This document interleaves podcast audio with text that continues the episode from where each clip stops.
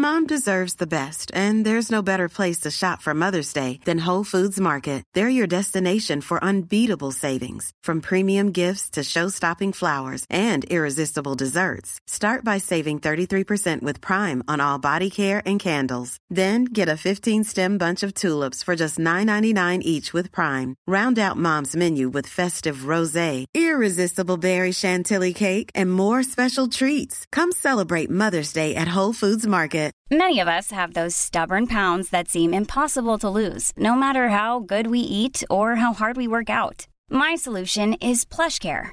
PlushCare is a leading telehealth provider with doctors who are there for you day and night to partner with you in your weight loss journey. They can prescribe FDA-approved weight loss medications like Wegovy and Zepbound for those who qualify. Plus, they accept most insurance plans. To get started, visit plushcare.com slash weight loss. That's plushcare.com slash weight loss. I'm Sandra, and I'm just the professional your small business was looking for. But you didn't hire me because you didn't use LinkedIn jobs. LinkedIn has professionals you can't find anywhere else, including those who aren't actively looking for a new job, but might be open to the perfect role, like me.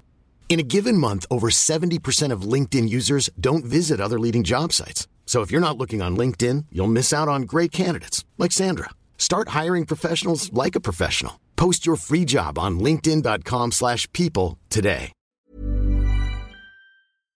Hello, I'm David Kern with the CiRCE Podcast Network, and this is the Ask Andrew podcast, a weekly show in which Andrew Kern answers your questions about the purpose, essence, and practice of Christian classical education. The episode you are about to listen to was recorded this spring as part of the Ask Andrew webinar series and has been lightly edited to suit the podcast experience specifically. To learn more about the webinars, the podcast, or how to submit a question, head over to circeinstitute.com slash askandrew. And with that, here is this week's episode. Hope you enjoy.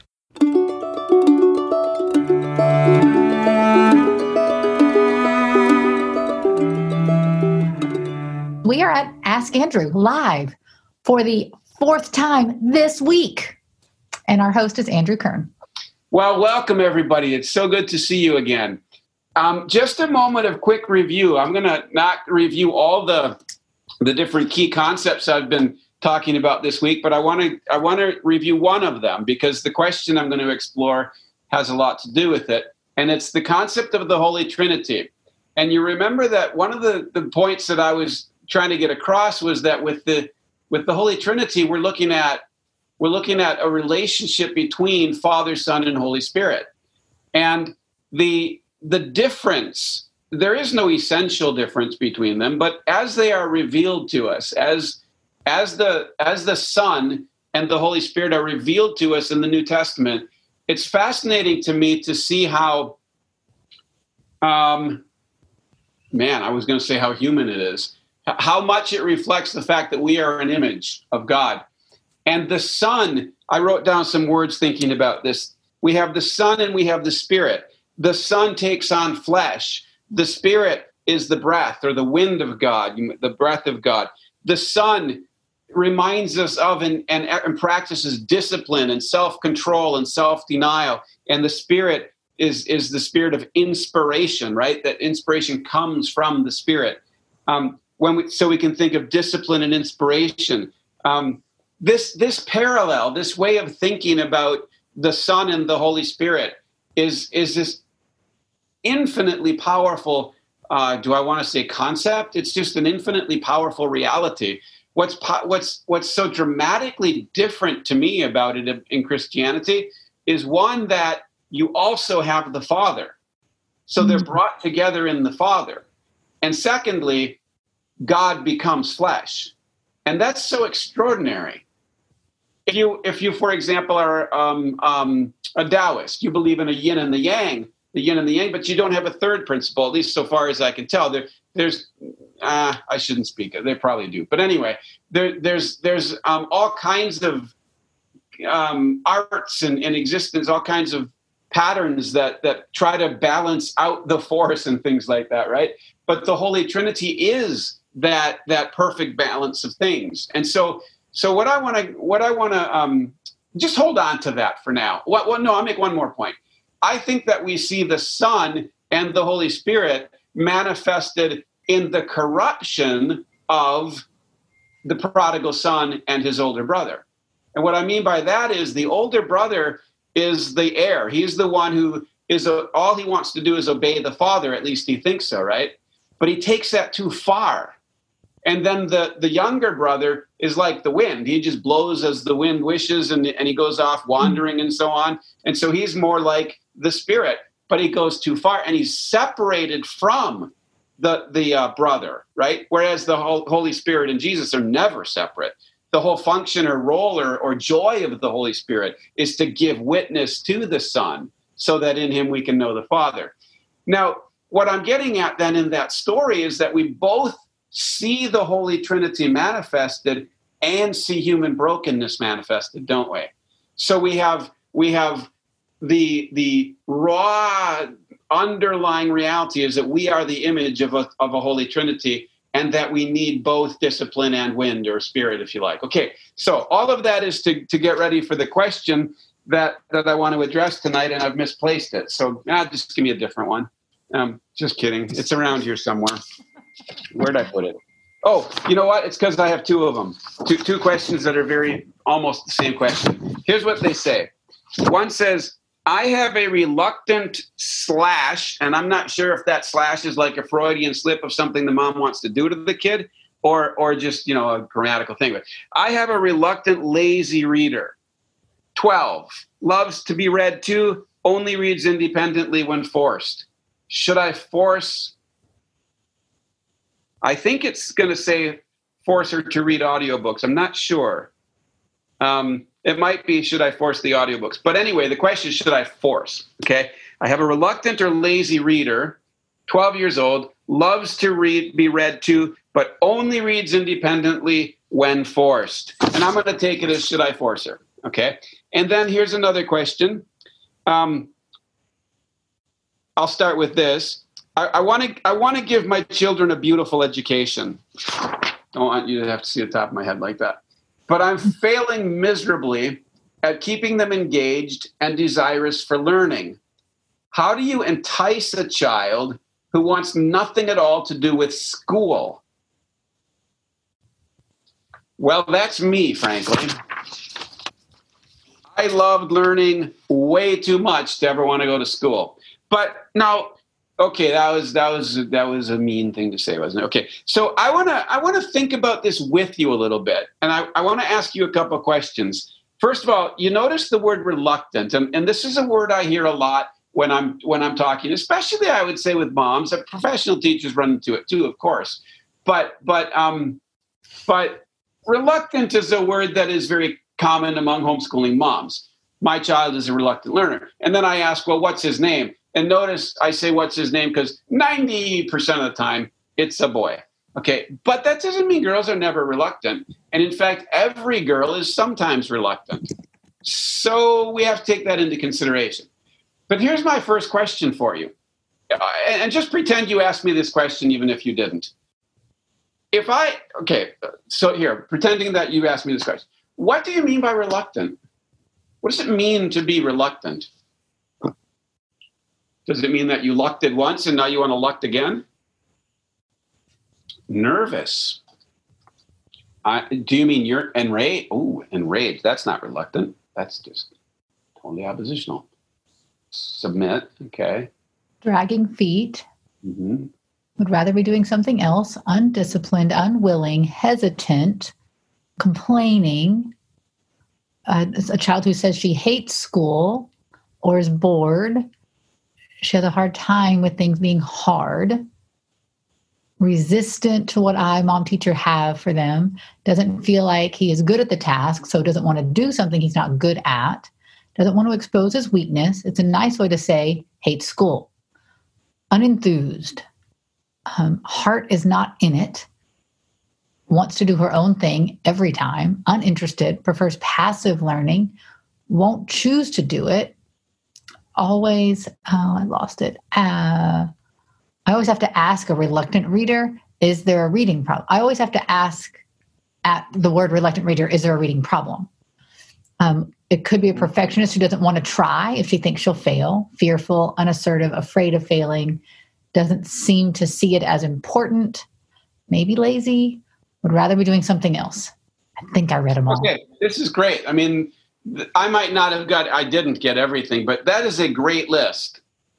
A great list of, of, of um, synonyms, definitions, lacks confidence. Some of those begin to move in the direction of explaining reluctance. Some of them move in the direction of maybe solving reluctance, but mostly that's a really good set of synonyms and definitions for reluctant. Okay, so I've got I'm getting a good sense of, of what you as a group mean by reluctant. Well, let me ask you this question now. this is the one I'll ask. How many of you were reluctant learners when you were children? Okay, so it's a it's a pretty good mix. Pretty good mix. Okay, what do you mean by learner now? An interested participant. Well, then you can't be a reluctant learner. Didn't we say that a reluctant learner is uh, an uninterested participant? When I didn't understand, okay. Somebody that's overcome being reluctant. Obedient someone who is learning, anyone gaining new understanding or knowledge, someone who learns. Then there's a question Would it be worth it to draw a distinction between a learner, one who likes to learn stuff, and a student, one who sits under and is directed by a teacher? Right. And then what Bridget writes okay, I wasn't learning, therefore I was reluctant. Okay, well, if you're not learning, and you don't want to participate in what's going on because you're not learning, you're hardly a reluctant learner, are you? It's more like your teacher is a reluctant teacher in that case. A learner engages, activity, not passive. Mm-hmm. Teachable, curious, discoverer of the unknown. Constage. This is good stuff. Are you recording all this? It, the whole thing. I'm going to write a book about this and take all the credit for it. Ah, this is impressive. Cares to listen or pay attention. Book learning. Mm. As opposed to hands on. Now, those are two interesting options, but yeah. I'll never write a book. Anybody who knows me knows I'll never write a book unless Andrea writes it and puts my name on it. Wants to know. This is good. Okay, so so you're helping me to make some distinctions that are important to me let's take let's take this reluctant kid over here and this learning kid over here okay that just whacked me on the side of my head what liz just wrote mm-hmm. Liz when you say it's more of a heart discipline issue do you mean generally speaking or do you mean you have this issue with your child and with your child it's a heart discipline issue? Yeah. So so it's more of a heart discipline issue. That is a very fascinating way of expressing it to me. And what I want to do, what I want to do is um, hold that thought for just a moment and come back to what I was about to ask you to do, which is let's take this reluctant child over here and this learning child over here. Tell me, tell me one way. I'd ask you for three if we were in a classroom and had time, but tell me one way that the learning child, the reluctant child over here, and the learning child over here, tell me one way that they're the same. Okay, child. Mm-hmm. They have their own interests. Good. God's image. Excellent. Both figuring things out, things to get excited about, info they don't know yet. Excellent. Excellent. Excellent. Temple. Love it. Have souls. Wonderful. Okay, now this next, they imitate this next question, I want you to be very careful how you answer this question. I love this. Okay, they have wonder, they have awe, they have something that thrills them, right? They have their own talent, they do have passions, God have mercy. Okay, so so all of these, they're both human, they're all complex beings. Now, be very careful how you answer. Don't start answering this question until I explain how I want you to answer this, because what I'm going to ask you next is kind of obvious which is how are they different? But what I don't want you to do is just say in some other way, one's learning and one's not, or one's read, one's uh, reluctant and the other's not. Come up with something else besides that if you can, which makes it harder. I agree. But come up with something else that's that's different between these two these two people. Environment could be.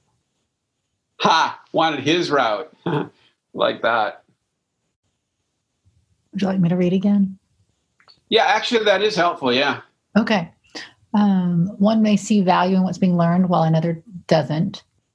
One is easy to teach, the other isn't. One is allowing something, a difficulty or an emotional state to get between them and the learning.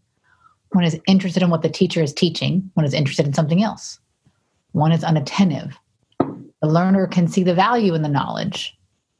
Birth order. One may have a learning difficulty. One is excited to sit down and do bookwork. The other is excited to make a mess in the kitchen together. One is prideful. One is humble. They may be handling the raging hormones of puberty in different ways different struggles, patience, different positions in the family. One has the courage to fail while the other fears failure. Reminds me of the parable of a son who said, would obey, but then doesn't, and one who said no to his father, but then goes out and does. They have different brains, haha. Their thoughts are different, their views, instilled virtues, different teachers, appetites have been nurtured uh, one is more interested in being cool than the other. One is confident, one is let not. Me, let me introduce you to the time. That's that's that's really good. I'm going to make a, a really aggressive accusation and say that I think some of you are arguing from a conclusion that might not be justified. I'm just putting that bluntly because I'm mean. But let me let me throw a question at you this way. Is it a sin to be a reluctant learner? Complaining is a sin. Sometimes. Depends. Yeah, mostly. Depends on the cause of the reluctance. Someone says it goes back to the heart. Someone says it's necessarily a heart issue, is it? So yeah. Okay. Somebody brought up the cause, and in fact, all of you, all of you hinted at cause. There you go, Charlie. Cause of reluctance, right? All of you, in one way. Well, there you go. We're all reluctant learners, right? Um, yeah, we're talking about a child, but this might surprise you. They're, they don't learn any differently than we do, not when it comes to their attitudes. Just as you try to get your work done quickly and efficiently so that it's over with, so they do. And there's nothing wrong with that. Um, and if they don't have to do it, if there's a way to get out of doing it because it's not important to them, that's what they do. That's just practical. That's not even necessarily a sin. That's just practical. So I want to come back to the cause question. I think this is the way I'll put it very simply. What causes a child to be reluctant? And, and already you've, you've said quite a few things about it, but let's look at that. What causes a child to be reluctant? You, you've said it's not necessarily a sin. Mm-hmm. Some of you right away emphatically said it's not a sin. Ooh, mm-hmm. safe, golly. Whew. You guys are making me feel very compassionate toward this reluctant learner. Mm. I had this this thought today. This um, I can't remember the context now. Yeah, more bored than reluctant, but boredom makes you reluctant, doesn't it? I think that we have put kids in the school system that I grew up in, and I think what Andrew experienced in California. We grew up with a inhumane structure that squelched interest by the time you were in third grade. Now, my time's up, but I want to ask you a question. During this 15 minutes or so, this 15 minutes that we were exploring the reluctant learner versus the, the learning and what to do about it, was anybody here uninterested? Were any of you reluctant to participate in this discussion? Okay, let me ask. There's a there's a why there's a yes up there, and it's and it's to the panel. Uncertainty. Okay, uncertainty about where we were going. Okay, thank you. I want to just take. Can I do this, Andrea? Take 30 seconds to explain two things. One is what was my let's call it technique, my mm-hmm. approach to to exploring this question, and two, what I was hoping would come from it. What I was showing you, whether you knew this or not, what I was showing you was how powerful the common topics are. Did anybody catch that? Okay, so for you, it's old hat. You didn't need it. Boring. I was seeking information from you. Right? What did I do? I asked you, what do you mean by reluctant? What do you mean by a learner? Then we got these two learners, and I said, compare them. Now we didn't get to the end of the lesson. What I would have done eventually is, well, we, what, then we talked about relationships, in particular the relationship of cause and effect, right? Mm-hmm. Understand, cause and effect are relationships. So I wanted to know what causes reluctance. Okay, we didn't get into circumstances or anything like that. Eventually, I would have tried to to uh, to have each of you come up with something like a definition or uh, an application that says children are reluctant for these reasons. If I have a reluctant learner in my home or my classroom, this is what I could try. I'm just going to say this much for now. Believe me, this is a big issue. It'll be coming up a lot. In fact, I'm kind of always talking about this, even if I'm not talking about it. The point about the Holy Trinity sometimes we're reluctant because we're not disciplined, but sometimes we're reluctant because we're not inspired. Those two things have to come together for us to to to um, perceive the truth, to to stay with it. Inspiration needs to at least sometimes come, but sometimes it fades, and you've got to be disciplined. And so I want to I want to um, I want for now. Let me just leave that to you to think about and think about ways that you can bring together discipline and, and inspiration in the way you teach your children. But it's imperative to me, imperative to me to express that reluctance is not, in my opinion, ever about learning. I believe that children always want to learn. It's that what's happening right now has not made them believe that they're going to learn. And that's not necessarily the fault of the teacher. That might just be their stage in life.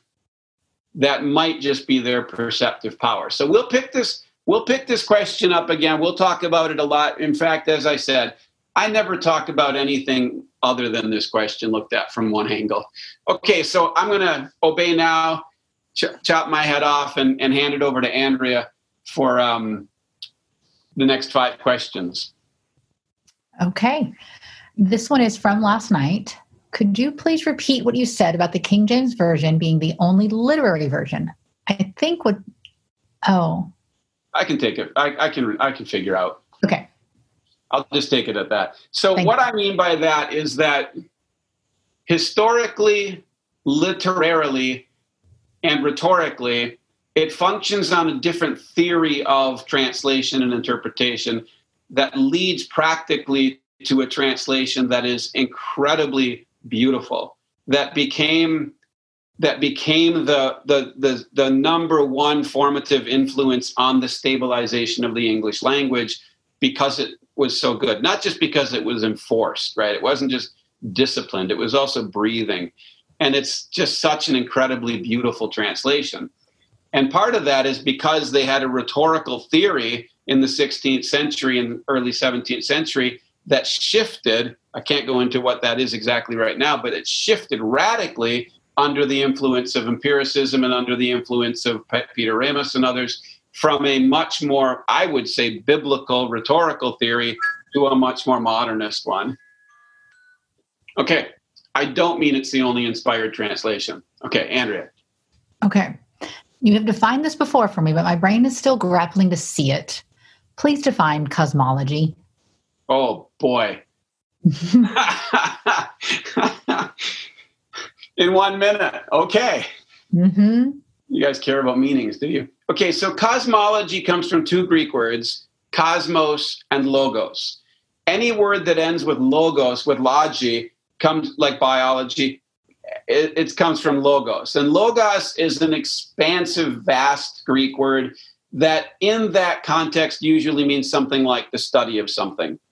But really, it means the ordering principle of something. Cosmos is the idea that the universe is, in fact, a cosmos. And that's different from a universe, and it's certainly different from what modern science teaches because cosmos comes from the Greek word that originally meant ornament The idea is that a cosmos is a thing that's unified by a principle. It is harmonious throughout, and it can be understood in, in that light. Okay? So a cosmology is the theory or the understanding of everything in that single principle unifying and flowing through the whole thing. In other words, the whole thing makes sense. A cosmology is the um, theory built on the idea that everything makes sense, except for human hmm. behavior. Oh, that doesn't make it easy. All right. Your next question, sir. Can you recommend a Latin curriculum and at what age the student should begin learning Latin? Well, students should begin learning Latin the same time they start learning their own language. There's no reason why you can't be saying the Lord's Prayer in Latin to the baby in the womb. Um, uh, I I used to walk around the um, the house with my grandchild um, Coulter, and we'd we'd march going ambulamos, which means we walk, but you know we'd be and he'd have fun with it. You can start very early. There's there's uh, 1,000 uh, first Latin word picture book that doesn't even have any English words in it. Go ahead and don't take pressure on yourself. Forget it. Don't take pressure on yourself. Just just get a picture book and learn it. And I don't know it either. You you learn it by getting the books, right? And and and the the curriculum Classical Academic Press has wonderful stuff for kids. My favorite program, as soon as you can use it, is Hans Orberg O E R B E R G, Lingua Latina. And um, I don't have the, the yes, I do. Um, this this book is this book is a work of unparalleled genius. This is it. Probably you'd want to wait till about middle school for this, and then you can get the recording on on um, Amazon for ten dollars, and you can hear him listen. You can hear him read it. Oh, very good, very good. I love that. I love that. All right.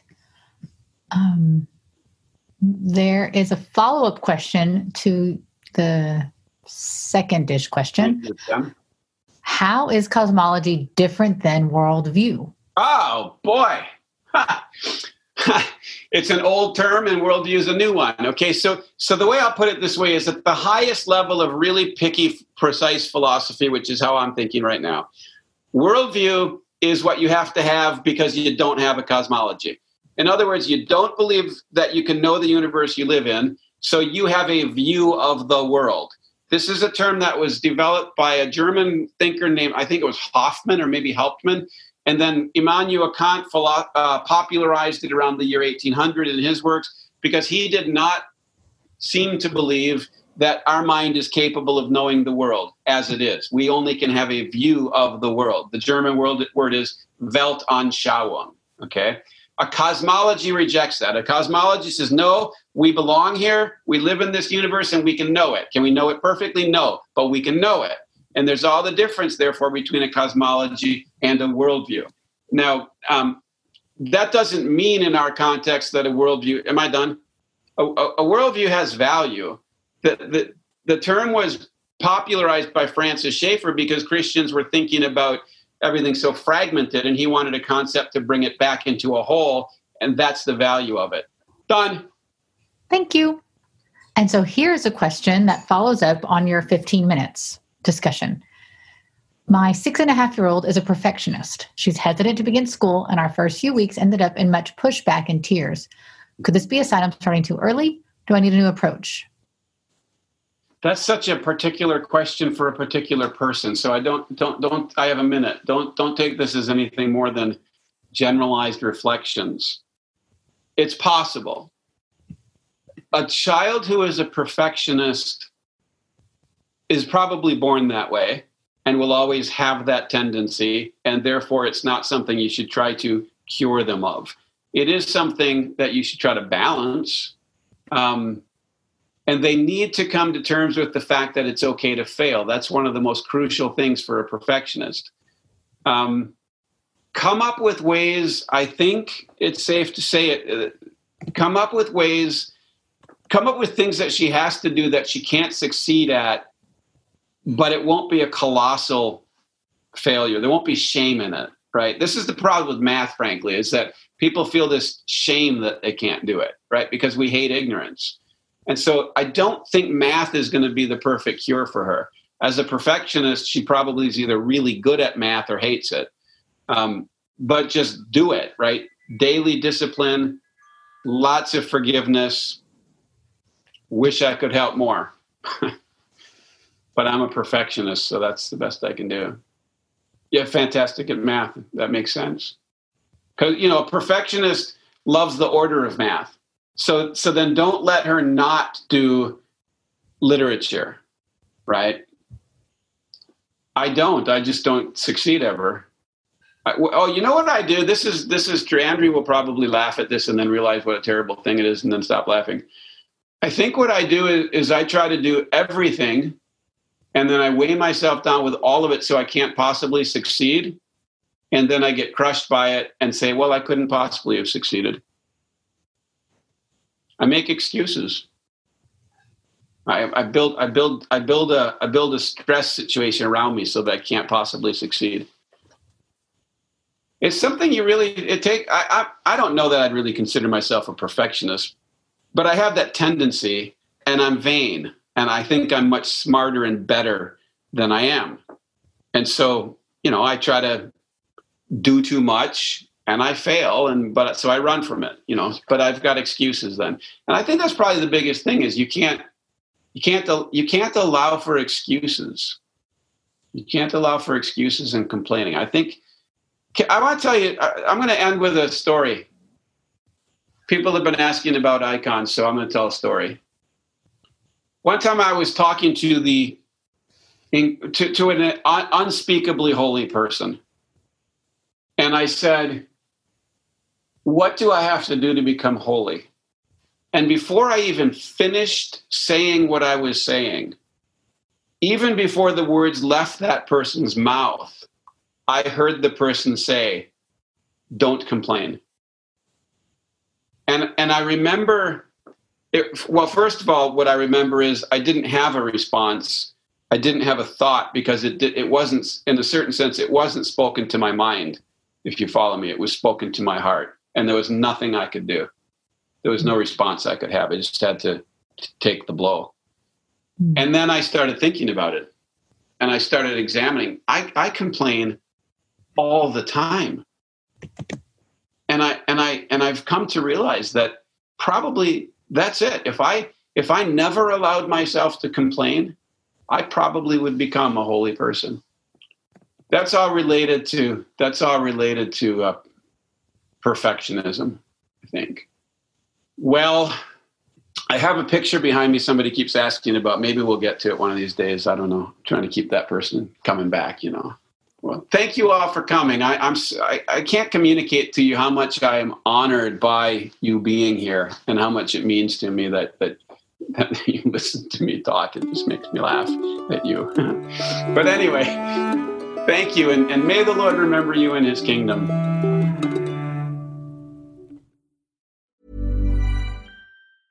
Mom deserves the best, and there's no better place to shop for Mother's Day than Whole Foods Market. They're your destination for unbeatable savings, from premium gifts to show-stopping flowers and irresistible desserts. Start by saving 33% with Prime on all body care and candles. Then get a 15-stem bunch of tulips for just $9.99 each with Prime. Round out Mom's menu with festive rosé, irresistible berry chantilly cake, and more special treats. Come celebrate Mother's Day at Whole Foods Market.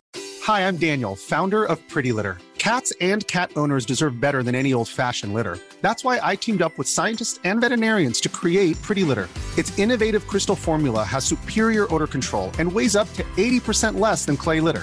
Pretty Litter even monitors health by changing colors to help detect early signs of potential illness. It's the world's smartest kitty litter. Go to prettylitter.com and use code ACAST for 20% off your first order and a free cat toy. Terms and conditions apply. See site for details. Mom deserves the best, and there's no better place to shop for Mother's Day than Whole Foods Market. They're your destination for unbeatable savings, from premium gifts to show-stopping flowers and irresistible desserts. Start by saving 33% with Prime on all body care and candles. Then get a 15-stem bunch of tulips for just $9.99 each with Prime. Round out Mom's menu with festive rosé, irresistible berry chantilly cake, and more special treats. Come celebrate Mother's Day at Whole Foods Market.